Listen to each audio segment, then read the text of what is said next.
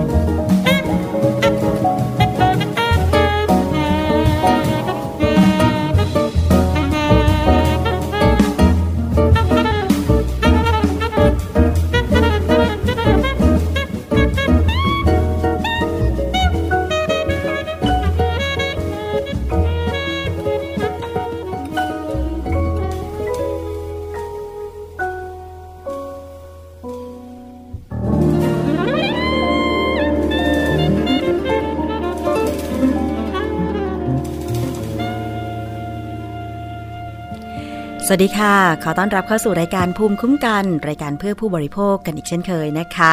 ดิฉันชนะทิพไพรพงศ์ดำเนินรายการค่ะ วันนี้มาพร้อมกับบทเพลง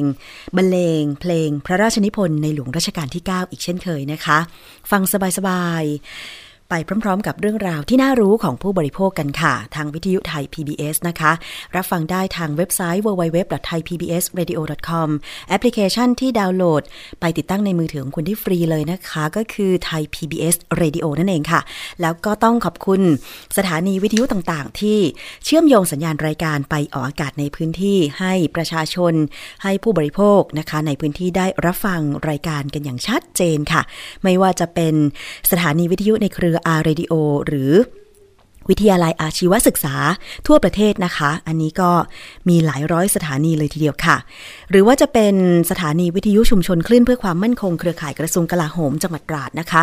FM 91.5เมกะเฮิรตซ์สถานีวิทยุชุมชนเทศบาลทุ่งหัวช้างจังหวัดลำพูนค่ะ FM 106.25เมกะเฮิรตซ์สถานีวิทยุชุมชนคนเมืองลี้จังหวัดลำพูน FM 103.75เมกะเฮิรตซ์นะคะ แล้วก็วิทยุชุมชน คนหนองย่าไซจังหวัดสุพรรณบุรี FM 107.5เมกะเฮิรตซ์วิทยุชุมชนปฐมสาคร จังหวัดสมุทรสาคร FM 106.25เมกะเฮิรตซ์ค่ะ วันนี้นะคะเราจะมาติดตามประเด็นเกี่ยวกับเรื่องของผลิตภัณฑ์ เสริมอาหารที่อ้างว่าลดน้ำหนักค่ะ ที่มีข่าวนะคะ เกี่ยวกับมีผู้หญิงคนหนึ่งไปซื้อผลิตภัณฑ์นี้จาก อินเทอร์เน็ตมานะคะรับประทานแล้วเสียชีวิตค่ะ ซึ่งญาติก็ได้แจ้งความดำเนินคดีกับเจ้าของผลิตภัณฑ์แล้วนะคะ ซึ่งผู้เสียชีวิตเนี่ยชื่อคุณเฟิร์นหรือคุณมรกตเจริญกิจนะคะ อยู่ที่อำเภอวิเศษชัยชาญจังหวัดอ่างทอง เสียชีวิตหลังจากรับประทานยาลดน้ำหนัก ซึ่งสั่งซื้อออนไลน์นะคะ แพทย์ลงความเห็นว่า สาเหตุมาจากหัวใจเต้นผิดจังหวะจากการใช้ยาลดน้ำหนักค่ะ ซึ่งจากการตรวจสอบนะคะ ทั้งโทรศัพท์มือถือในการสั่งยา เพจหนึ่งในสื่อสังคมออนไลน์นะคะระบุว่าเป็นคลินิกลดน้ำหนัก ซึ่งพอตรวจสอบไปก็มีการปิดเพจนะคะ แล้วก็แต่ว่าไม่เกินความสามารถของเจ้าหน้าที่ค่ะ ที่มีการสืบสอบหาต้นตอแหล่งผลิต นะคะ ผลิตภัณฑ์เสริมอาหารที่ลักลอบใส่สารอันตรายค่ะ สารอันตรายที่พบนั้นเป็นสารตัวล่าสุดที่บอกว่ายังไม่เคย พบในผลิตภัณฑ์เสริมอาหารที่ขายในเมืองไทยมาก่อน ชื่อว่าสารลอร์คาเซรินนะคะ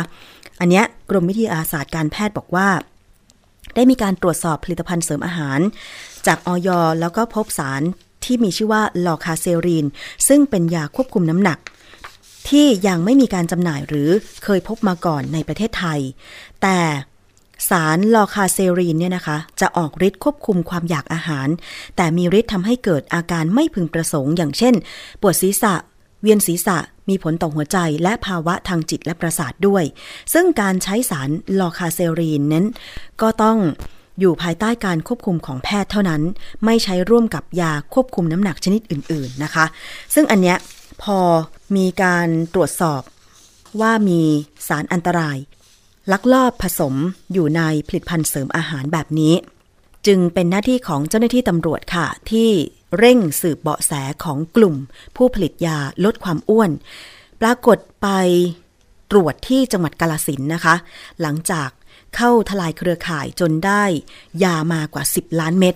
แล้วก็ยังพบวัตถุดิบอีกหลายรายการตามที่เป็นข่าวไปนะคะ ซึ่งเมื่อวันที่ 6 กรกฎาคม พลตำรวจโทวิรชัยทรงเมตตารองผู้บัญชาการตำรวจแห่งชาติค่ะ เปิดเผยหลังจากที่ได้ลงพื้นที่ตรวจสอบแหล่งผลิตยาว่า ตัวยาที่พบเป็นกลุ่มที่อยู่ในรูปแบบของการควบคุมนะคะ และก็ต้องจ่ายยาโดยออยเท่านั้น ถ้ามีการซัดทอดถึงเจ้าหน้าที่ออย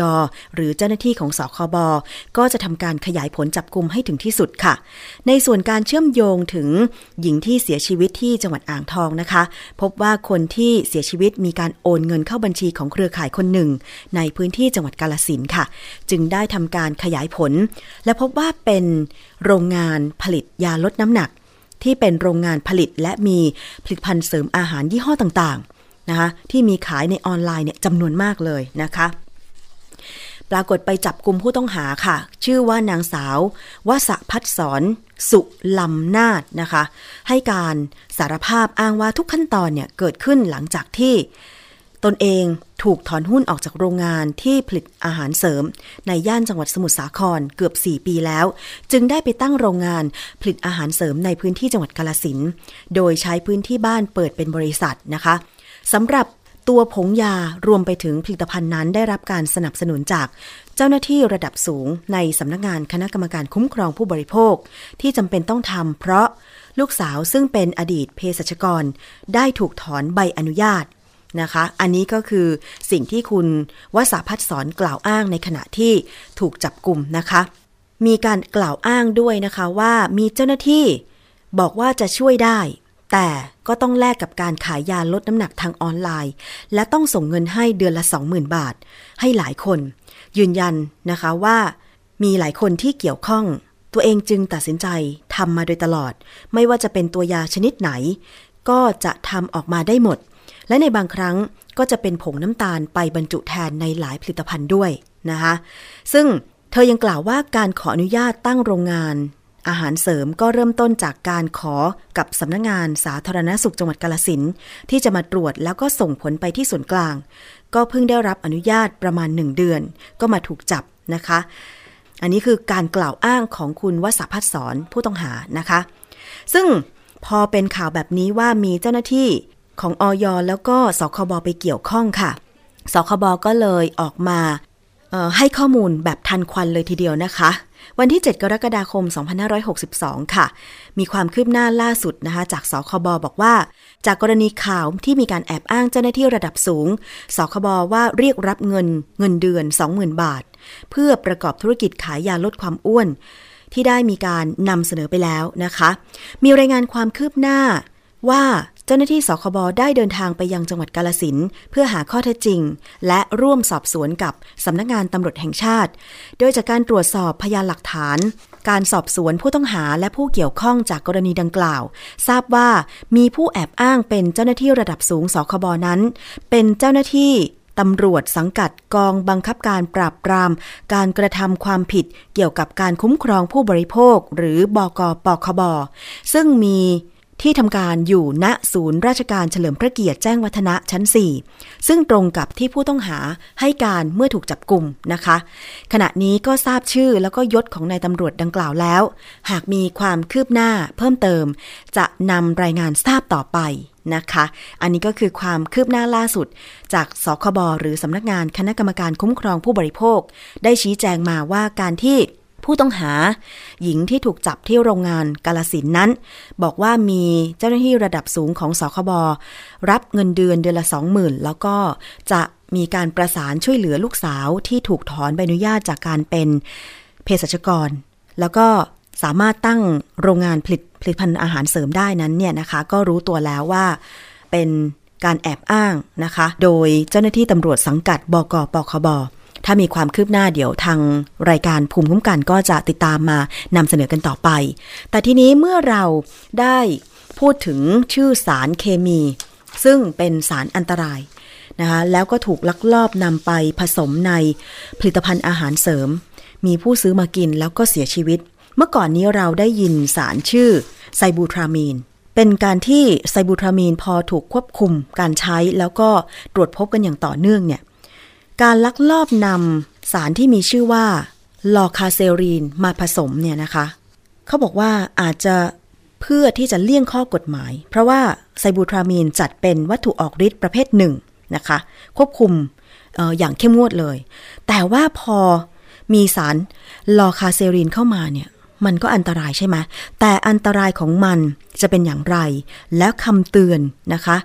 อันตรายของมันเนี่ย ผู้บริโภคต้องตระหนักให้ดีนะคะ มีรายละเอียดค่ะวันนี้ดิฉันได้เรียนเชิญเภสัชกรวสันมีคุณเภสัชกรชำนาญการ โรงพยาบาลวาริชภูมิ จังหวัดสกลนครนะคะ เพื่อที่จะให้ข้อมูลเกี่ยวกับเรื่องของสารลอคาเซรีนตรงนี้ค่ะ สวัสดีค่ะเภสัชกรวสันคะสวัสดีครับผม ค่ะ ขอบคุณมากเลยค่ะ วันนี้นะคะ ที่มาเป็นแขกในรายการภูมิคุ้มกันรายการเพื่อผู้บริโภคนะคะ พอเห็นข่าวแล้วก็ตกใจพอสมควรค่ะ เพราะว่ามีการหาสารชนิดใหม่ ๆ มาลักลอบผสมในผลิตภัณฑ์อาหารเสริมกันหลังจากที่ไซบูทรามีนผิดกฎหมายใช่ไหมคะ ไม่สามารถใช้ได้ต้องครับผมอยู่ในการควบคุมของแพทย์ และทีนี้อยากจะทราบว่าเจ้าสารลอคาเซรีนที่พบ ว่านำมาผสมล่าสุดนะคะ แล้วก็มีการทลายโรงงานที่จังหวัดกาลสินธุ์ไปเนี่ย มันมีอันตรายอย่างไรคะเภสัชกรวสันต์คะคือคำอื่นต้องบอกว่าตัวราคาสลินตัวนี้ยังไม่มีจำหน่ายในประเทศไทยนะครับ ค่ะ แต่ว่าในเรื่องของการนำเข้าของต่างประเทศอันนี้ผมยังยังไม่ขออนุญาตพูดถึงค่ะแต่ว่าเราเรามาพูดถึงเรื่องของกลไกหรือว่าการออกฤทธิ์ของตัวลอร์คาเซรินตัวนี้ก่อนนะครับ ค่ะ คือ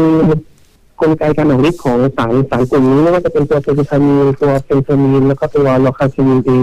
สารกลุ่มนี้จะออกฤทธิ์เกี่ยวกับสารสื่อประสาทตัวหนึ่งซึ่งถ้าถ้าเราย้อนกลับไปก็คือร่างกายเราอ่าจะสื่อสารกันด้วยสารสื่อประสาทระหว่างเส้นประสาทสองเส้นค่ะนะครับสารนี้สารสื่อประสาทที่ที่เรากำลังพูดถึงให้ความสำคัญตรงนี้ก็คือตัวซีโรโทนินนะครับค่ะคือถ้าตัวซีโรโทนินนี้มันมันมีอยู่ในอ่า ระบบประสาทของเรามากมันก็จะมีผลกระตุ้นอวัยวะต่างๆ ตามมาซึ่งตัวตัวโซบูทามีนนะครับ ถ้าเราย้อนกลับไปโซบูทามีนกลไกการหนก็คือมันจะยับยั้งการดูดกลับของสารสื่อประสาทตัวซีโรโทนินค่ะนะครับผมก็ทำให้ตัวสารสื่อประสาทตัวเนี้ยมันอยู่เยอะก็กระตุ้นระบบประสาทส่วนกลางทำให้เรื่องของการอ่าไม่อยาก อาหารค่ะการกดความหิวความอิ่มพวกนี้นะครับ ส่วนตัวลอร์คาเซรินตัวนี้นะครับ ตัวนี้จะออกฤทธิ์คล้ายๆกันนะครับ แต่ตัวนี้คือจะไปออกฤทธิ์คือจะเน้นให้ตัวซีโรโทนินตัวนี้ไปกระตุ้น ไปกระตุ้นเรื่องของการออกฤทธิ์ให้มากขึ้นครับผมค่ะก็พอสารสื่อประสาทตัวนี้มันมันค้างอยู่ในระบบประสาทมากๆแน่นอนว่าสารสื่อประสาทเนี่ยก็จะมีผลกระทบกับอวัยวะต่างๆมากมายค่ะอ่า ถ้าถ้าผมอธิบายพูดอีกนิดนึงก็คือว่าอ่าตัวซีโรโทนินจริงๆทั้งหมดสามสับไทป์ก็คือมันจะมีตัว 2A 2B แล้วก็ 2C นะครับ ค่ะ 2A 2B 2C ตัว 2 2A ตัวแรกนะครับ ตัวนี้จะมีผลมันจะเป็นอ่าอยู่ในพวกระบบประสาทส่วนกลางพวกสมองพวกหลอดเลือดกล้ามเนื้อเลือดในทางเดินอาหารแล้วก็ทางเดินปัสสาวะนะครับค่ะซึ่ง 2A ตรงเนี้ยถ้าตัวซินโตนินมันไปกระตุ้น นะครับ ก็จะมีอาการทางประสาททำให้เกิดอาการประสาทร้อนซึมเศร้าวิตกกังวลซึ่งเราจะเห็นว่าในคนไข้ที่กินยาลดน้ำหนักกลุ่มเนี้ยจะมีอาการเหล่านี้ตามมาอืมส่วนอีกตัวหนึ่งก็คือตัว 2B นะครับค่ะตัว 2B ตัวนี้จะพบที่ลิ้นหัวใจเยอะซึ่งถ้ามีสารสื่อประสาทตัวซินโตนินไทป์ 2B ตัวเนี้ยค่ะค้างอยู่ในระบบประสาทเราเยอะก็จะมีผลทำให้อ่าที่เราเห็นก็คือคนไข้ส่วนใหญ่จะมีอาการเกี่ยวกับ หัวใจเต้นผิดจังหวะหรือว่าลิ้นหัวใจเรื่อยหรือว่าทำให้อ่าการทำงานของหัวใจผิดปกติไปอืมนะครับ ส่วนตัวลอร์คาเซรินตัวนี้นะครับ ตัวนี้จะเป็นตัวที่ที่เด่นขึ้นมาหน่อยคือ มันจะออกฤทธิ์เน้นไปที่สองซีพอไปที่สองซีตัวนี้ปุ๊บมันจะทำให้อ่าผลข้างเคียงต่างๆ ที่ผมเล่ามาทั้งหมดเมื่อกี้ซึ่งเป็นยาลดน้ำหนักกลุ่มเก่าพวกโซดิคามีนนะครับ ผลข้างเคียงเหล่านั้นมันจะไม่ค่อยพบ แต่ไม่ได้หมายความว่าว่ามันไม่มีเลยค่ะแต่ว่ามันจะไปเด่นเรื่องของการลดความอยากอาหารอืมโดยที่ผลข้างเคียงด้านอ่าหัวใจหรือว่าด้านอาการจิตจิตประสาทก็เนี่ยจะน้อยกว่านะครับค่ะก็มีคนอ่าจากที่เราดูข่าวก็จะมีเป็นอ่าบางกลุ่มที่พยายามนำสารตัวเนี้ยราคาซิลินตัวเนี้ยค่ะมาใช้ในยาลดน้ำหนักมากขึ้นนะครับอืมแต่ว่าก็เป็นการตรวจพบครั้งแรกของของ ตามข่าวที่ที่เห็นดูด้วยนะครับก็ค่ะคือเพิ่งเจอครั้งแรกในผลิตภัณฑ์ตัวนี้ครับ ค่ะ ยังไม่มีการนำเข้ามาในไทยใช่ไหมคะหลานเออสารลอคาเซรีนเนี่ยค่ะตัวนี้ยังไม่ได้รับอนุญาตนะครับอ๋อว่ายังไม่ได้รับอนุญาตเป็นสค่ะครับผมแล้วก็ไม่มีอ่าชื่อการค้ายังไม่มีจำหน่ายในประเทศไทยค่ะนะครับ คือเราก็เอ่อสงสัยอะนะคะพอเอ่อเภสัชกรวสันต์บอกว่ายังสารลอคาเซรีนเนี่ยยังไม่ได้รับอนุญาตให้นำเข้า มาใช้ในไทยครับผมแล้วมันไปปรากฏอยู่ที่โรงงานที่กาลสินธุ์ได้อย่างไร อันนี้เป็นเป็นงานของเจ้าหน้าที่ตำรวจแล้วนะคะ ต้องสืบเสอบ แต่เมื่อพูดถึงการออกฤทธิ์ของสารลอคาเซรีน ที่ไปเน้นการออกฤทธิ์ที่สารสื่อประสาท 2C ใช่ไหมคะ เพื่อลดความอยากอาหาร คือมันครับผมมันไปช่วยทำให้เอ่อ ระบบนั้นเป็นยังไงคะคือพอได้รับสารตัวนี้เข้าไป มันจะสื่อประสาทยังไงว่าร่างกาย จะต้องไม่อยากอาหารมันไปกดมันไปทำยังไงคะครับผมร่างกายร่างกายเราจะจะรู้สึกอิ่มอืมคือกลไกการอิ่มนี่คือสมองจะเป็นคนสั่งการ พอสมองได้รับการกระตุ้นด้วยสารตัวเนี้ยค่ะสมองจะบอกว่าอิ่มแล้ว พอแล้วไม่กินแล้ว แต่ในขณะที่คุณความเป็นจริงแล้วร่างกายเรายังยังจำเป็นต้องต้องการพลังงานพวกคาร์โบไฮเดรตค่ะอ่า โปรตีนแล้วก็ไขมันพวกนี้อยู่ค่ะ แต่ว่าอ๋อสมองสั่งว่าไม่กินพอไม่กินปุ๊บผลที่ตามมาคือช่วงแรกๆก็คือร่างกายเราจะไปดึงเอาพลังงานสะสมในร่างกายมาใช้ค่ะดึงเอาน้ำตาลไกลโคเจนดึงเอาไขมันมาใช้ เพื่อที่ที่เพื่อที่จะให้ร่างกายเราอยู่ได้ซึ่งผลที่ตามมาคือน้ำหนักจะลดค่ะ แต่เป็นการลดน้ำหนักที่ไม่ถูกวิธี เพราะว่าผลที่ตามมาคือคนไข้ จะพอไม่ทานอาหารก็จะมีผลเรื่องของระบบย่อยอาหารค่ะการดูดซึมอาหารอือฮึรวมถึงระบบการขับถ่ายด้วยนะครับ แล้วก็อาการที่เรากังวล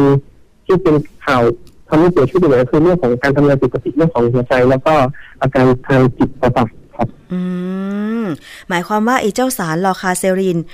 มันไปออกฤทธิ์ที่สมองทำให้สมองสั่งการแบบว่าไม่หิว ไม่หิวไม่หิวอืมอย่างนี้ใช่ไหมใช่คะครับเพราะฉะนั้นใช่มันครับจึงมีผล โดยตรงเพราะว่าพอสมองสั่งการยังไง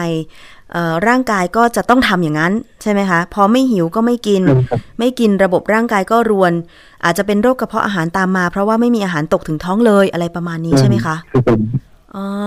แล้วพอสมมุติว่าได้รับสารลอคาเซรินไปมาก ๆ เนี่ย มันมันจะเกิดอะไรก่อนคะถ้าเราได้รับต่อเนื่องมากๆนะคค่ะรับก็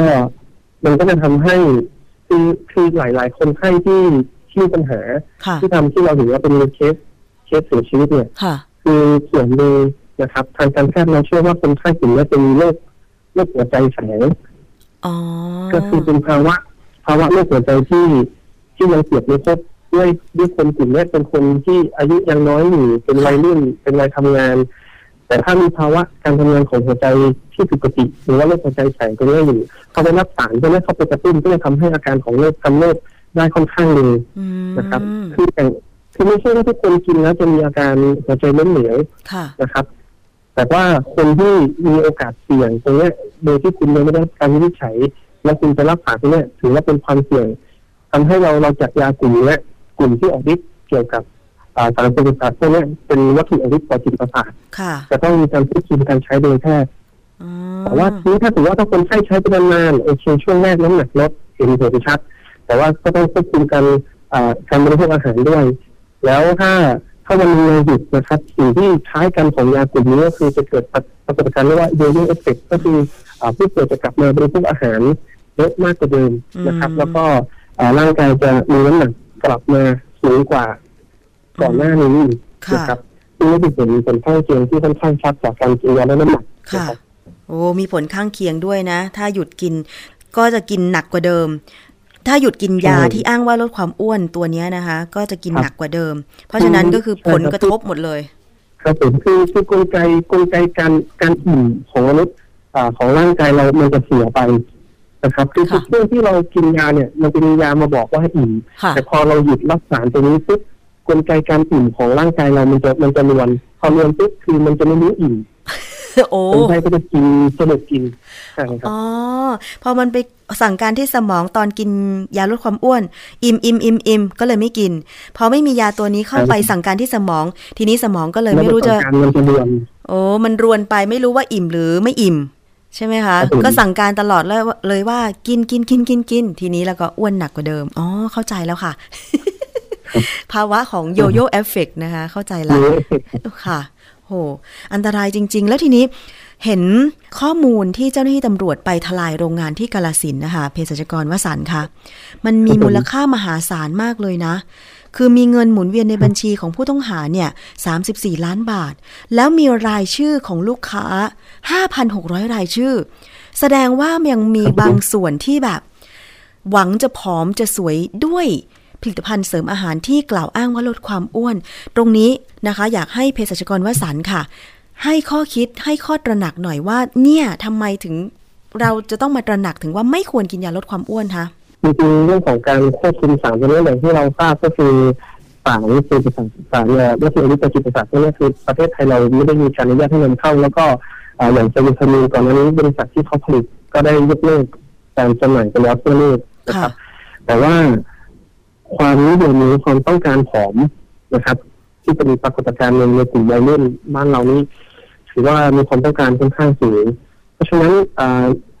บวกกับข้อกฎหมายเรื่องของการเอาผิดนะครับ ค่ะยังถือว่าโทษโทษยังค่อนข้างน้อยอยู่อืมทำให้อ่ามีผู้ขายหรือว่าผู้ต้องการที่จะขายเนี่ยเกิดปริมาณจำนวนมากขึ้นนะครับ ซึ่งมันก็สอดรับกับความต้องการของผู้ซื้อค่ะ ก็ผลที่ตามมานะครับ ตอนนี้คือทางเจ้าหน้าที่เองนะครับ ก็มีการดำเนินการทั้งระดับต้นน้ำกลางน้ำแล้วก็ปลายน้ำนะครับต้นน้ำในเรื่องของการควบคุมปริมาณสารที่จะเข้าระดับกลางน้ำก็เกี่ยวกับโรงงานนะครับ การจำหน่ายการโฆษณาผ่านสื่อช่องทางต่างๆ ส่วนด้านปลายน้ำนะครับตรงนี้ก็คือผู้ประชาชนหรือผู้บริโภคเองนะครับ ต้องอัปเดตความรู้กันหน่อยนะครับ เกี่ยวกับอันตรายนะครับ ในส่วนของเจ้าหน้าที่สาธารณสุขเราก็มีการให้ความรู้ควบคู่กับการส่งเสริมเรื่องของการควบคุมอาหารแล้วก็การออกกำลังกายนะครับรวมถึงการเฝ้าระวังอ่าในสื่อต่างๆ ในเรื่องของการบริโภคผลิตภัณฑ์และน้ำหนักพวกนี้นะครับ ก็ไม่อยากให้มีใครที่ต้องสูญเสียแบบนี้อีกนะครับคืออันนี้เป็นคำเตือนจากเภสัชกรนะคะ คุณผู้ฟังว่ายาลดน้ำหนักครับผมนั้นไม่มีจริง ที่ผ่านมานี่เคยมีเคสแบบนี้ไปรักษาที่โรงพยาบาลไหมคะ มีครับผมโอ้มีเหมือนกันค่ะ แล้วมียาลดน้ำหนักค่ะที่ที่ปลอดภัยในเรื่องนี้ไม่มีขึ้นทะเบียนอย่างถูกต้องนะครับค่ะ เพราะฉะนั้นใครที่กำลัง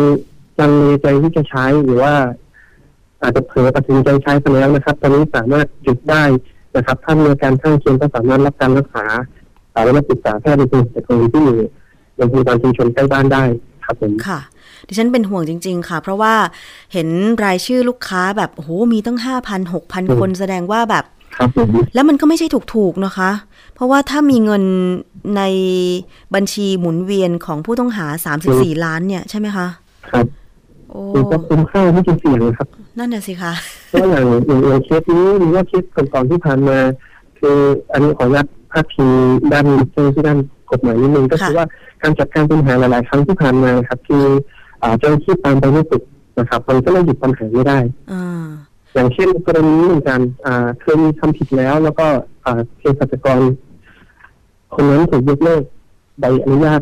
ประกอบวิชาชีพไปแล้วค่ะนะครับ ส่วนเพิ่มอีกอันนึงก็คือที่บอกว่ายังรอลงอาญาจำคุกสองปีรอลงอาญามันเหมือนว่าเราเรายังให้โอกาสเขาอยู่แต่ว่า พอพอปัญหามันมันแก้ไม่ถูกจุดเขาเขาไม่ถูกที่คันมันก็เลยทำให้อ่า ปัญหามันยังดำเนินต่อไปอยู่ค่ะนะครับซึ่งบริโภคก็ยังต้องเสี่ยงกันต่อไป ใช่ อันนี้ดิฉันก็มองเห็นนะคะว่า มันอาจจะเป็นจริยธรรมของผู้ประกอบวิชาชีพด้วยส่วนหนึ่ง ใช่ไหมคะ อย่างลูกสาวครับผมของเจ้าของโรงงานที่ผลิตแล้วโดนจับเนี่ย ก็เคยเป็น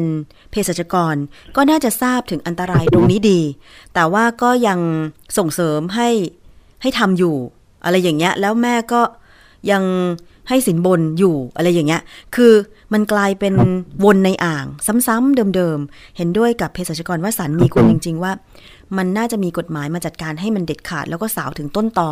แหล่งผลิตนะคะ คือพอมันไม่มีแหล่งผลิตคนก็ไม่รู้จะซื้อที่ไหนใช่ไหมคะ แล้วเรื่องของการโฆษณาทางจากต่างจังหวัดนี่มีมีข้อมูลการโฆษณาผลิตภัณฑ์เสริมอาหารเยอะไหมคะทีนี้มีมีหลายส่วนนะครับ ที่ ที่ให้ความสำคัญเรื่องของการโฆษณาทางสื่อออนไลน์ค่ะ นะครับ ก็ก็อย่างที่บอกครับคือตอนนี้ปัญหาเรื่องของการโฆษณามันยังความผิดมันยังน้อยอยู่นะครับ มันทำให้อ่าไม่เพียงพอที่จะทำให้ผู้ประกอบการเกรงกลัวข้อกฎหมายตรงนี้ ยอมยอมที่จะทำผิด แล้วก็จ่ายยอมจ่ายค่าปรับ ค่ะ นะครับ เพราะว่าผลประกอบการหรือว่ามูลค่าทางตลาดมันค่อนข้างสูงมาก ค่ะ คุ้มค่าที่จะเสี่ยงครับ เพราะฉะนั้นผู้บริโภคเนี่ยก็พอได้ฟังต้องข้อมูลช่วยหนุนเงินด้วยอันตรายแบบนี้แล้วครับอย่าเสี่ยงเลยดีกว่าใช่ไหมคะ ครับผม อย่าเสี่ยงเลยเนาะอันตรายทั้งนั้นพวกสารที่เป็นสารเคมี แล้วก็คำโฆษณาแบบสวยหรูอะไรอย่างเงี้ยมันมันไม่มีผลิตภัณฑ์อะไรที่มาลดน้ำหนักได้ เป็นคำยืนยันจากเภสัชกรว่าสารมีคุณนะคะ วันนี้ก็ต้องขอบคุณมากเลยค่ะ ที่กรุณาร่วมรายการนะคะ ซึ่ง เป็นการดีมากมีประโยชน์มากหลาย ๆ ครั้งดิฉันทำรายการ แล้วก็เจอเจอข่าวแบบเนี้ยนะคะแล้วยิ่งกว่านั้นนะ บางทีดาราเน็ตไอดอลต่างๆ รับไปเป็นพรีเซนเตอร์ผลิตภัณฑ์ต่างๆ เหล่านี้ อย่างวันนี้นะมีล่าสุดเภสัชกรขอขอเล่าให้ฟังนิดนึง ล่าสุดที่เกี่ยวกับคดีของเมจิกสกินนะคะ ปรากฏว่ามีนักแสดงที่ไปรับเป็นพรีเซนเตอร์หรือรีวิวสินค้านะคะ คุณมัชจุธาวุฒิเนี่ย ก็เดินทางไปเข้าพบตำรวจ นะคะแล้วไปรับทราบข้อกล่าวหาตามหมายเรียกพรบเครื่องสำอาง พุทธศักราช 2558 ซึ่งมีอัตราโทษจำคุกไม่เกิน 1 ปี ปรับไม่เกิน 1 0 0 0 0 บาท หรือทั้งจำทั้งปรับ กรณีรับโฆษณาสินค้าในเครือเมจิกสกินนะคะ วันนี้ก็เดินทางไปพบตำรวจละ ก็ต้องมีอัตราโทษตามกฎหมายนะคะ แล้วก็มีคนดังอีกหลายคนเลยนะคะ ที่ ที่ไปรับโฆษณาหรือรีวิวสินค้าผลิตภัณฑ์เสริมอาหาร แล้วก็ถูกตรวจสอบว่ามีสารอันตราย อันนี้อยากจะให้ฝากสั้นๆ อีกนิดนึงเภสัชกรวสันคะว่า เราเนี่ยพอได้รับฟังโฆษณาอะไรมา เราต้องมีข้อคิดมีวิธีคิดยังไงว่ามันจริงหรือไม่จริงคือปรากฏการณ์ของมันเป็นสกินนี้ที่ต้องต้องยอมรับว่าทำให้สะเทือนวงการอาหารเสริมเครื่องสำอางของประเทศไทยค่อนข้างมากนะครับ ก่อนหน้านั้นอย่างที่เราเห็นคือจะมีโปสเตอร์ หรือว่ามีภาพรีวิวจากดารานักแสดงหลายท่านนะครับ แล้วก็ซึ่งมันมันค่อนข้างใช้ได้ผลดีกับกลุ่มเป้าหมายที่เป็นวัยรุ่นนะครับค่ะซึ่งก็อยากจะฝากวัยรุ่นนะผมผมก็เป็นวัยรุ่นคนหนึ่งนะครับก็อยากจะฝากถึงเพื่อนๆนะครับน้องๆพี่ๆทุกคนที่กำลังจะตัดสินใจซื้อสินค้าพวกนี้นะครับ อย่างน้อยให้ให้นึกให้นึกถึงอ่านึกถึงความคุ้มค่าจากเงินที่เราเสียไปว่าสินค้าพวกนี้มันไม่มีสินค้าตัวไหนที่สามารถลดน้ำหนักให้ผลได้อย่างปลอดภัย และไม่มีผลข้างเคียงนะครับทุกอย่างนี้ไม่มีมีผลข้างเคียงหมดแม้กระทั่งอาหารที่เรากินแม้กระทั่งยาพาราที่ไม่รู้ว่ายาอะไรก็ตาม ที่เป็นยาที่ปลอดภัยที่สุดก็ยังมีผลข้างเคียงนะครับเพราะฉะนั้นดีที่สุดนะครับ ก็คือดำเนินชีวิตอย่างปกติทานอาหารที่มีประโยชน์ออกกำลังกายนะครับ แล้วก็ทำกิจกรรมร่วมกับเพื่อนๆนะครับ เพื่อที่จะหลีกเลี่ยงปัจจัยเสี่ยงอื่น ๆ ที่จะทำให้คุณภาพชีวิตเรามันแย่ลงนะครับฝากไว้เท่านี้ครับ ขอบพระคุณมากเลยค่ะ เป็นข้อคิด ที่ดีมากไว้เตือนใจไม่ว่าคุณจะอยู่ในวัยไหน โดยเฉพาะวัยรุ่นเนี่ยอยากสวยอยากหล่อ อันนี้ก็เข้าใจว่าเป็นธรรมชาติของมนุษย์นะคะ แต่ว่าอยากสวยอยากหล่ออยากหุ่นดีนั้นเนี่ยมันก็ต้องมาจากการที่เราดูแลตัวเอง ดูแลการกินของเราไม่ใช่ว่ากินอาหารแบบมื้อละไม่ต่ำกว่า 2 3 จาน 4 5 จาน แล้วก็จะไปกินยาลดความอ้วน อันนี้มันก็คงใช้ไม่ได้แล้วไม่ได้ผลด้วยนะคะ วันนี้ต้องขอบพระคุณมากเลยค่ะเภสัชกรวสันมีคุณเภสัชกรชำนาญการโรงพยาบาลวาริชภูมิจังหวัดสกลนครที่กรุณาร่วมรายการ ขอบพระคุณค่ะสวัสดีค่ะ นี่เป็นข้อคิดข้อเตือนใจที่ดีนะคะ ถึงสารอันตรายที่ลักลอบนำมาผลิตเป็นผลิตภัณฑ์เสริมอาหาร แล้วก็โฆษณาอวดอ้างสรรพคุณเกินจริง ว่าลดความอ้วนได้ ดิฉันเป็นคนที่ไม่เคยเชื่อเรื่องพวกนี้เลยนะ คือถ้าไม่อยากอ้วนเนี่ยก็ไม่ต้องกิน แล้วเอาของเก่าที่มีอยู่สะสมตามร่างกายเนี่ยนะคะ ออกให้หมดด้วยการออกกำลังกาย เนี่ยได้ผลจริงๆ ดิฉันออกกำลังกาย แล้วก็คุมอาหารตอนนี้น้ำหนักก็ลดลงไป แม้จะช้านะสามเดือนลดไปหนึ่งกิโลกรัมเนี่ยมันช้าแต่ว่ามันรู้สึกตัวเอง firm แล้วดีขึ้น ไม่มีผลข้างเคียงนะคะ คุณผู้ฟังฝากกันไว้ด้วยค่ะ เอาละช่วงนี้เราไปติดตามคิดก่อนเชื่อกับดรแก้วกังสดานอภัย นักพิษวิทยากันต่อเลยดีกว่าค่ะ วันนี้เป็นเรื่องของสมุนไพรตัวหนึ่งชื่อ St. John's wort เอ๊ะมีข่าวว่ามันแก้อาการหรือบำบัดอาการซึมเศร้าได้จริง หรือต้องไปฟังค่ะ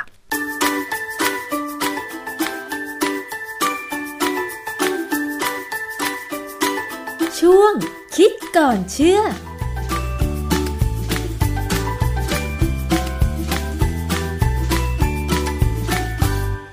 เรื่องของสมุนไพรนะคะที่นำมาสกัดแล้วก็ใช้สารสกัด มาใช้ประโยชน์ในการบำบัดโรคก็มีการพูดถึงกันค่อนข้างที่จะหลากหลายนะคะ แต่ว่ามีสมุนไพรตัวหนึ่งค่ะที่ตอนนี้เริ่มมีการเผยแพร่ออกมา แต่ว่ามันเป็นชื่อภาษาอังกฤษนะคะ ชื่อว่า St. John's wort เอ๊ะมันเป็นสมุนไพรที่เขาบอกว่านำมาแก้อาการซึมเศร้าได้จริงหรือ อาจารย์แก้วคะเรื่องนี้เป็นยังไงคะ คือไอ้เจ้า St. John's wort เนี่ยความจริงมันมีมานานแล้วล่ะนะตอนที่ผมเรียนที่อเมริกาต้องสามประมาณสามสี่สิบปีที่แล้วอะนะค่ะผมก็ได้ยินอยู่แล้ว คือมันมันมีการใช้อยู่ทั่วไปอะแต่ว่าผมก็ไม่ได้สนใจหรอกเพราะว่าสมัยนั้น เราเราไม่นึกว่าผลิตภัณฑ์เสริมอาหารเนี่ยมันจะเข้ามาในบ้านเรามากมายแบบนี้นะค่ะก็เลยไม่สนใจแต่ว่า เอ้ยไอ้ตัวเนี้ยจริง ๆ แล้วทางยุโรปเขาใช้มาก่อน นะใช้มานานแล้ว แล้วก็มันก็กระจายไปทางประเทศนู้นประเทศนี้จนถึงไปถึงอเมริกาค่ะก็มาประมาณสามสี่สิบปีก่อนอืก็มขายในลักษณะของผลิตภัณฑ์เสริมอาหาร ค่ะ ไม่ใช่เป็นอาหาร เพราะเพราะฉะนั้นเนี่ยเอ่อในอเมริกาเนี่ย อะไรก็ตามที่ขายเป็นผลิตภัณฑ์เสริมอาหารเนี่ย จะไม่อยู่ภายใต้การดูแลของออยออยอเมริกานะ ค่ะ คือ แต่ว่าออยอเมริกาจะมีหน้าที่ดูแลต่อเมื่อมันมีปัญหา คือเกิดอันตรายเกิดอะไรก็ตามเนี่ย ก็ก็จะเข้าไปทำดำเนินเรื่องทางกฎหมายค่ะคือผลิตภัณฑ์เสริมอาหารเนี่ยเขามันขึ้นกับ FTC คือ Federal Trade Commission ซึ่งแยกออกมาจากกระทรวงพาณิชย์ของอเมริกานะ แต่ว่ามันเป็นองค์กรอีกอิสระอีกองค์กรหนึ่งเลยที่ทำหน้าที่เกี่ยวกับการค้า สินค้าที่จะขึ้นทะเบียนเนี่ยเพราะฉะนั้นพอกฎหมายที่เขาดูแลผลิตภัณฑ์เสริมอาหารเนี่ยไปอยู่กับ FTC เนี่ยอย.จริงเป็นแค่คนที่มองดูว่ามีปัญหาไหมค่ะถ้ามีปัญหาก็จะเข้าไปดูแล แต่ว่าถ้าบ้านเราเนี่ยผลิตภัณฑ์เสริมอาหารเนี่ยอยู่ภายใต้อย.แท้ๆไม่มีปัญหาอะไรดูแลได้หมดค่ะนะฮะ St. John's wort เนี่ยมันมีลักษณะเป็นยังไง มันเป็นไม้ที่ค่อนข้างจะอายุยืนนะแต่ต้นไม่สูงค่ะเป็นไม้พุ่ม อายุค่อนข้างยืนนะฮะดอกสีเหลืองสวยสวยดี ถ้าใครสามารถเข้าไปดูใน Google เข้าไป Google เนี่ยนะดอกมันสวยดีสวยมากนะฮะดอกผมันไได้เห็จะดอกตัวจริงหรอกเป็นแฉกเล็ก ๆ สีเหลืองๆแล้วก็มีเกสรเป็นกลุ่มตรงกลางฮะปลายเกสรจะเป็นสีแดงนะฮะซึ่งซึ่งมันดูน่ารักดีค่ะแต่ว่าเขาก็เอาทั้งทั้งใบทั้งดอกเนี่ย มา สกัดเป็นสารสกัดนะฮะมันเป็นพืชเอ่อแถวอเมริกายุโรปเหรอคะ ในเมืองไทยมีไหมคะอาจารย์ เมืองไทยเข้าใจว่ายังไม่มีนะ แต่อาจจะมีคนแอบเอามาปลูกบ้างแล้วก็เหมือนกันนะ แต่ว่าคงคงคงแค่ประเภทแบบต้นไม้สวยๆอะคงยังไม่ถึงกับมีการนำมาปลูกเพื่อการค้านะฮะคือยุโรปกับเอเชียตะวันตกก็คือแถวทางด้าน ตะวันตกเนี่ยมันเอเชียตะวันตกมันต้องไปทางด้านเลยอิหร่านขึ้นไปข้างบนเหนือๆหน่อยนะค่ะมันจะมีเอเชียกลางเอเชียตะวันตกอะไรก็ตามแอฟริกาเหนือค่ะ คือเข้าใจว่ามันคงชอบอากาศค่อนข้างเย็นและแห้ง มันก็เลยขึ้นได้ดีค่ะก่อนอื่นเนี่ย St. John's wort เนี่ยมาจากการที่มันเป็นดอกไม้ที่ออกตรงกับวันเซนต์จอห์นวันเซนต์จอห์นนี่ก็คือวันที่24มิถุนายน คือเราต้องไปดูพวกที่เขานับถือศาสนาคริสต์นะเขาจะมีเซนต์หลายๆคนใช่ไหมมีเซนต์คนหนึ่งชื่อเซนต์จอห์น ซึ่งถ้าผมเข้าใจไม่ผิดนะคือ John the Baptist เป็นพระองค์หนึ่งของทางศาสนาคริสต์นี่แหละ คือวันวันเซนจอห์นเนี่ยจะมีดอกไม้ไอ้ดอก St. John's wort เนี่ยออกเขาก็เอาเข้ามาไว้ใช้ในการตกแต่งงานพิธีของเขานะฮะแต่สุดท้ายเนี่ย มันก็มีคนที่ไปเอามาใช้เป็นสมุนไพรคือทั่วไปเนี่ยเวลาเราพูดถึง St. John's wort เนี่ย คนคนที่อยู่ในแวดวงเภสัชเนี่ยเขาจะรู้เลยว่า มีคนเอามาใช้ บำบัดอาการซึมเศร้าทีนี้ไอ้ซึมเศร้าเนี่ยมันคืออะไรคือเมื่อสองสามวันเนี่ย ผมไปตรวจร่างกายที่โรงพยาบาล แล้วก็ขณะที่รอหมอเรียกเนี่ย ผมก็มองไปที่จอทีวีที่เขามีรายการให้ดู ปรากฏว่ามีเขาจะมาเป็นนักจิตบำบัดคนหนึ่งเนี่ยเขาก็มาพูดบอกว่า ถ้าสมมติคนมีอาการมองว่า อยู่วันนี้หรือตายพรุ่งนี้ไม่ต่างกันเท่าไหร่เนี่ยก็แสดงว่าคนนั้นเริ่มจะมีอาการซึมเศร้า คุณคิดว่าอย่างนั้นถูกไหมก็ ไม่แน่ใจนะคะ อาจารย์เพราะว่าสำหรับดิฉันคำว่าซึมเศร้า แทบจะไม่มีเลย หรือถ้าเป็นเศร้าบ้างก็อาจจะมี แต่ถ้าซึมระยะหลังๆ ไม่ค่อยอะค่ะ อาจารย์คือซึมเศร้านี่ไม่ใช่ว่าเศร้าสมมติเรามีหมาแล้วหมาตายเนี่ยเราเศร้า อันนี้ไม่ใช่ซึมเศร้าอันนี้คืออ่าฮะเศร้าแล้วเดี๋ยวมันก็จะหายค่ะ แต่ว่าที่ที่ผมฟังวิทยากรคนนั้นเขาพูดเขาบอกว่าถ้ารู้สึกว่าตายวันนี้ ไม่ต่างจากว่าตายวันพรุ่งนี้ผมว่าเอ้ยนี่มันถ้าเขาบอกว่าอันนี้คือลักษณะที่คนนั้น อาจจะเป็นซึมเศร้าค่ะผมว่ามันประหลาดอะเพราะว่าในทางศาสนาพุทธถ้าใครใครที่ปฏิบัติธรรมอะนะจะรู้เลยว่าเอ่ออย่างท่านพุทธทาสเนี่ยท่านเคยเทศน์ว่าให้ตายก่อนตาย ให้รำลึกถึงวันตายไว้ตลอดเวลาว่าไม่วันนี้ เราอาจจะตายพรุ่งนี้ก็ได้ค่ะเพราะฉะนั้นอะไรที่อยากทำให้ทำดีก็รีบทำอะไรเงี้ยนะค่ะประมาณนั้นแต่ไม่ได้หมายความว่า อยากจะเต็มที่ก็ให้เต็มที่นะค่ะเอ่อหมายความว่าทำตัวให้ดีซะนะ แล้วก็เวลาตายไปเนี่ยมันจะได้ไม่ต้องกังวลอะไรอยู่ข้างหลังค่ะนะก็ทำให้มันเสร็จๆซะพูดถึงเรื่องอาการซึมเศร้านะคะ ที่อาจารย์บอกว่าเอ่อนักจิตวิทยาท่านนั้นก็พูดบอกว่า ตายวันนี้หรือพรุ่งนี้ก็ไม่ต่างกัน นั่นนั่นหมายความว่า คนป่วยเป็นโรคซึมเศร้ามันจะมีอะไรผิดปกติไหมคะอาจารย์ คือคน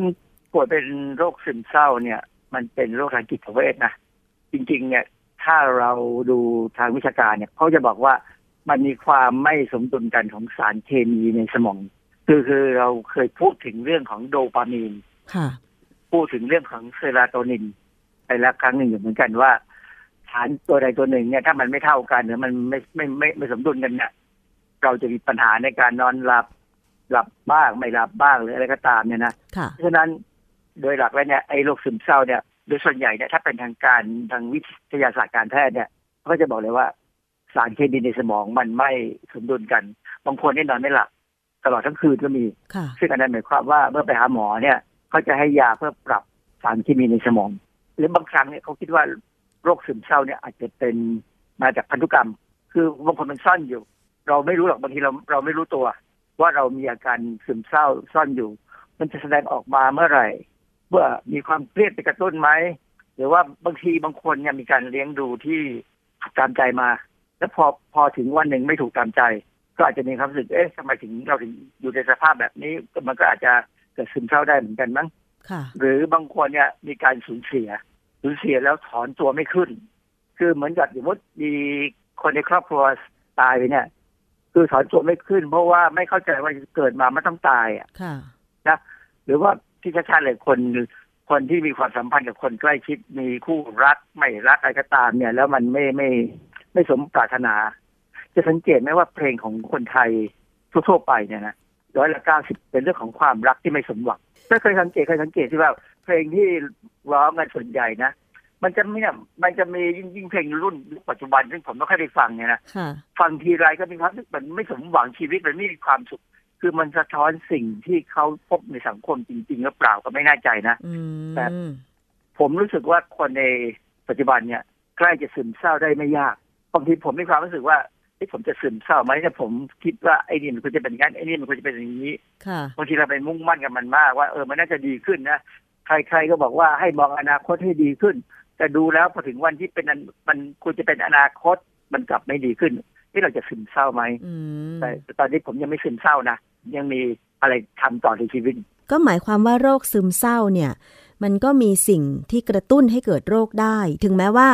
อาการจะไม่แสดงแต่พอได้รับสิ่งกระตุ้นปุ๊บ มันก็ทำให้อาการแสดงได้อย่างเงี้ยเหรอคะอาจารย์ คือมันพอมันกระตุ้นแล้วเนี่ย มันไม่จบค่ะมันต่ออือมันเศร้าหดหู่ซึมไปนานเลยเลยเป็นการมีการมีความสะเทือนใจต่อต่อเนื่องอือฮึเบื่อนอนไม่หลับ ผมบางทีผมก็นอนไม่หลับแต่ว่าผมนอนไม่หลับเป็นเพราะว่าผมหิวอะอ๋อผมต้องลุกขึ้นมาหาอะไรกิน เหมือนดิฉันเลยอาจารย์แล้วจจะดีเหมือนดิฉันเลย ดิฉันนอนไม่หลับ เพราะว่าดิฉันไม่อยากนอน เพราะว่าติดซีรีส์อยู่อะไรอย่างเงี้ยอะเอาอย่างนี้ไม่ไหวนะมันต้องนอนต้องนอนบางทีหงุดหงิดอารมณ์รุนแรงเออผมเดี๋ยวนี้ผมก็ไม่ค่อยหงุดหงิดนะค่ะอารมณ์ก็ไม่รุนแรง เพราะว่าเวลาดูทีวีมีข่าวการเมืองแล้วไม่ชอบใจผมก็ทะเลาะกับทีวีไปเลยแล้วก็จบค่ะ แต่คนที่อยู่ข้างๆเขาไม่ค่อยชอบใจเขาบอกทะเลาะกับทีวีไอ้คนที่อยู่ในทีวีมันไม่รู้เรื่องอะไม่ไปทะเลาะกับมันโดยตรงอะใช่ผมก็เลยทะเลาะกับทีวีเฉยค่ะก็คือหาทางออกอะนะคือคือเวลาคนเป็นคนเป็นโรคซึมเศร้าเนี่ยนะบางทีเขาไม่รู้ตัว เพราะฉะนั้นคนข้างๆเนี่ย ต้องคอยช่วยกันดูว่าเขาคนนี้แปลกไปไหมอือฮึเอ่อบางทีบางคนนี่มันพยายามแยกตัวจากสังคมนะไม่ทำกิจกรรม คือลดกิจกรรมเลย แล้วบางคนนี่พอซึมเศร้าเนี่ยน้ำหนักตัวเพิ่มบ้าง ลดบ้าง คือบางทีมันไม่อยากอาหาร หรือมันอยากอาหารมากคือมันทำอะไรที่เอ็กซ์ตรีมไปข้างใดข้างหนึ่งค่ะนะเขาจะดูไม่ไม่กระตือรือร้นมีความรู้สึกว่าตัวเองไร้ค่าเนี่ยใจลอยคิดแต่เรื่องการตายคิดแต่อยากตาย ซึ่งมันอืมต่างกับที่เมื่อกี้ผมบอกว่า คนที่บอกว่าตายวันนี้หรือตายพรุ่งนี้ไม่ต่างกันเนี่ยไม่ใช่เพราะเขาอยากตายนะค่ะแต่เขาเตรียมตัวว่าถ้ามันจะตาย ก็ต้องอยากให้มันมีอะไรค้างคาเท่านั้นเองทีนี้ผมก็ไปดูข้อมูลว่าเออถ้าการรักษาเนี่ยส่วนใหญ่จะทำไงอันแรกๆเนี่ยคือจิตบำบัดอ่าแล้วก็ใช้ยา แล้วก็ใช้ไฟฟ้าประมาณเนี้ยค่ะนะคือใช้ไฟฟ้านี่อาการมันรุนแรงมากนะพวกนี้คือน่ากลัวมเราเคยดูในหนังใช่ไหมเวลาคนที่ถูกเอาไปบำบัดด้วยไฟฟ้าเนี่ยแต่ละคนนี่จากคนที่เป็นคนกลายเป็นไม่ใช่คนอะกลายเป็นซอมบี้ไปเลยก็มีหมายความว่าใช้เพราะฉะนั้นเครื่อง มากระตุ้นตุ้นด้วยไฟฟ้าช็อกไฟฟ้าอืมอืมช็อกไฟฟ้า เพราะว่าระบบในสมองที่เราทำงานเนี่ยนอกจากสารเคมีแล้วเนี่ย มันมีการส่งกระแสคล้ายๆ ไฟฟ้าอยู่ในสมองเราส่งไปส่งมาเนี่ยนะเพราะฉะนั้นโดยส่วนใหญ่เนี่ยเขาจะใช้ยาติดบำบัดแล้วหรือใช้ยาเนี่ยทีนี้คือเวลาใช้ยายาแผนปัจจุบันเนี่ยคนก็กลัวใช่ไหมกลัวเพราะว่ายาแผนปัจจุบันเป็นสารเคมีอะในขณะที่ท่านมีคนบอกว่า ใช้สมุนไพรดีกว่า เพราะมันมันค่อนข้างจะ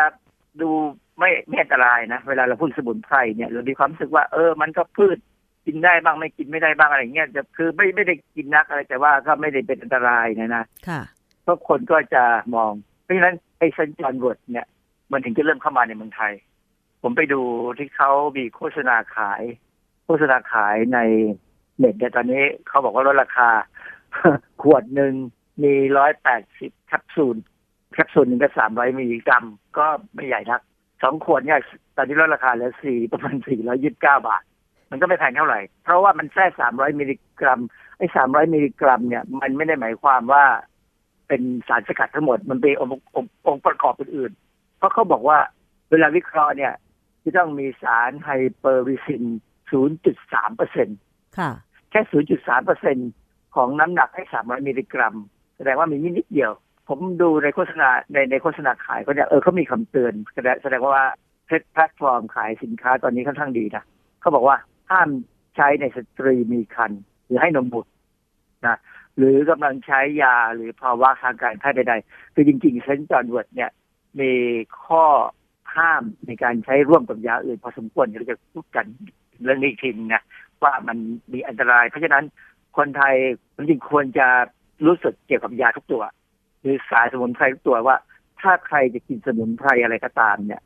ควรจะคุยกับหมอที่ดูแลเราในโรคนั้นก่อนค่ะถ้าถ้าสมมติมีหมอดูแลนะค่ะแต่ถ้าไม่มีหมอดูแล แต่ว่าเป็นโรคแล้วอยากจะใช้สมุนไพรเนี่ย ก็ควรจะไปหาหมอปัจจุบัน แล้วเอาสมุนไพรเนี่ยไปคุยกัน คือหมอส่วนใหญ่ค่ะที่เขาดูแลมีประสบการณ์เนี่ยเขาจะรู้ว่ามันจะตีกันไหมกับใครกับยาอะไรบ้างนะ เพราะฉะนั้นเจ้า St. John's wort เนี่ยไม่ไม่ได้หมายความว่ามันเป็นยา ที่ปลอดภัยนักนะมันก็ค่อนข้างจะมีอันตรายเพราะมันเกี่ยวกับสมองนะฮะในการในคำโฆษณาเนี่ยเขาจะบอกเลยว่าไอ้ St. John's wort เนี่ยป้องกันไม่ให้เกิดภาวะซึมเศร้า ป้องกันก่อนนะคือผมก็มองว่าไอ้มันป้องกันแล้วอยู่ๆเราไม่ได้เป็นภาวะซึมเศร้าเราจะไปซื้อมันกินไหมแต่ว่าถ้าเป็นผลิตภัณฑ์เสริมอาหารเนี่ยมันมีการโฆษณาขายได้ในทั่วๆไปอะซึ่งจัดการลำบากนะฮะเพราะฉะนั้นเนี่ยมันอาจจะมีการพยายามพูดให้คน เออกินหน่อยก็ได้ ไม่น่าจะมีอันตรายอะไร แล้วก็ไม่ได้แพงนะใช่ไหมค่ะทีนี้เขาบอกว่ามันสามารถรักษาโรคก่อนหมดประจำเดือนได้หมายความว่า คือก่อนหมดประจำเดือนก็คือเข้าวัยทองเนี่ยอือฮึค่ะผมดูแล้วนึกไม่ออกอะว่าเคยมีใครใครพูดถึงเรื่องพวกนี้บ้าง เพราะว่าเวลาเราพูดถึงวัยทองเนี่ย สิ่งที่เขามักจะพูดถึงก็คือพวกกวาวเครือ อืมใช่นี่ค่ะพูดถึง St. John's wort เลยค่ะ ป้องกันติดเชื้อแบคทีเรีย บรรเทาภาวะเครียดและรักษาภาวะซึมเศร้า คือหมายความว่าถ้าเครียดแล้วควรจะไปซื้อมากินมั้งเป็นผลิตภัณฑ์เสริมอาหารเขาโฆษณาอย่างนี้ แล้วก็บอกว่าใช้ในการแต่งแผล รักษาแผลลึกหยาบกร้านเออประหลาด เหมือนกับมันไปช่วยการสร้างเนื้อเยื่อใหม่ได้เลย อันนี้ไม่เคยได้ยินค่ะนะฮะที่ผมมาพูดถึงเรื่อง St. John's wort ในวันนี้ก็เพราะว่า NIH หรือในการคล้ายๆกับเป็นกระทรวงสาธารณสุขของอเมริกาเนี่ยเขาเริ่มสงสัยยาตัวนี้ขึ้นมาเหมือนกันเพราะเพราะว่าถึงแม้มันจะมีขายมาเป็นผลิตภัณฑ์เสริมอาหารค่อนข้างค่อนข้างนานแล้วอะนะตอนนี้เขาเริ่มสงสัยแล้วว่ามันปลอดภัยจริงเหรอค่ะ ข้อมูลของของ NIH บอกว่ามีประสิทธิภาพแบบไม่สม่ำเสมอ ในการบำบัดภาวะซึมเศร้า ไม่สม่ำเสมอ เพราะว่าในระยะสั้นเนี่ย มันดูเหมือนจะได้ผล แต่ระยะยาวเนี่ย มันยังไม่มีงานวิจัยเลย ยังไม่เป็นที่ประจักษ์ว่า คือคือภาวะซึมเศร้าบางครั้งเนี่ยมันหายไปครั้งครั้งๆแล้วกลับมาอีกค่ะมันไม่ได้หายขาดเนื่องจากว่า ถ้ามันเป็นพันธุกรรมเนี่ยนะ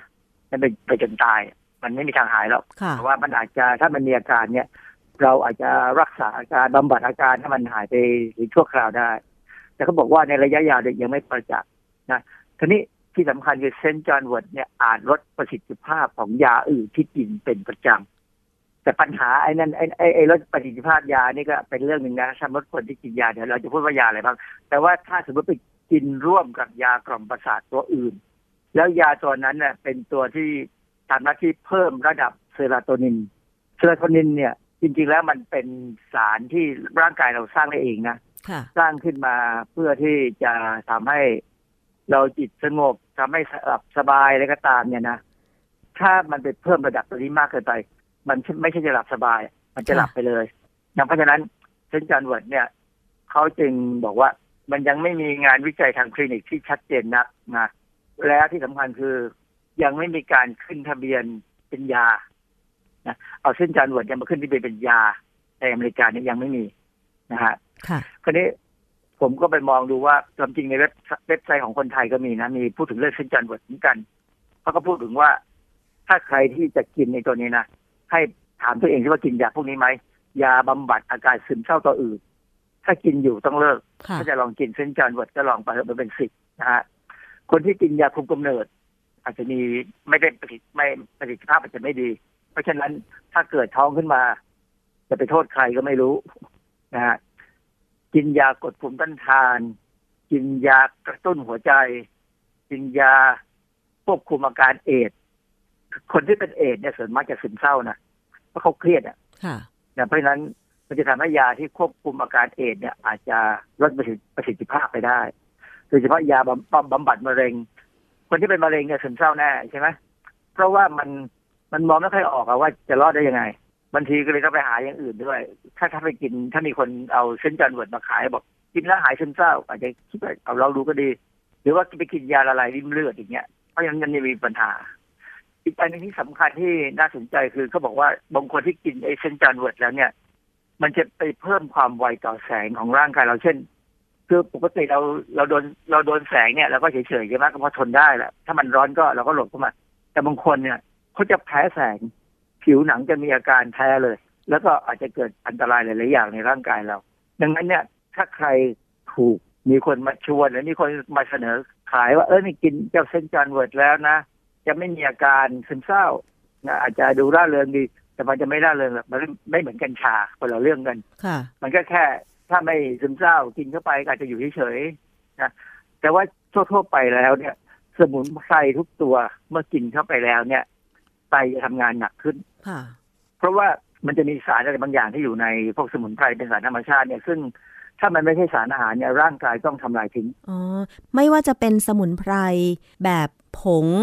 สมุนไพรแบบเอาใบไปต้ม หรือสมุนไพรที่สกัดมาอย่างนี้เหรอคะอาจารย์ ทุกอย่างที่ไม่ใช่สารอาหารที่กินแล้วร่างกายเอาไปใช้เพื่อ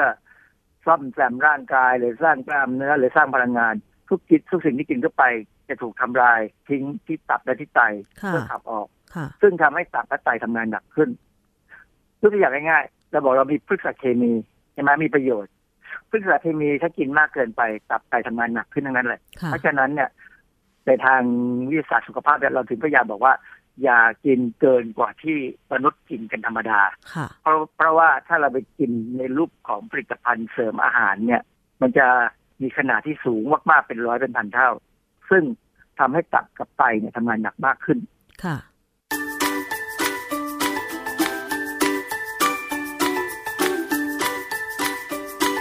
ช่วงคิดก่อนเชื่อ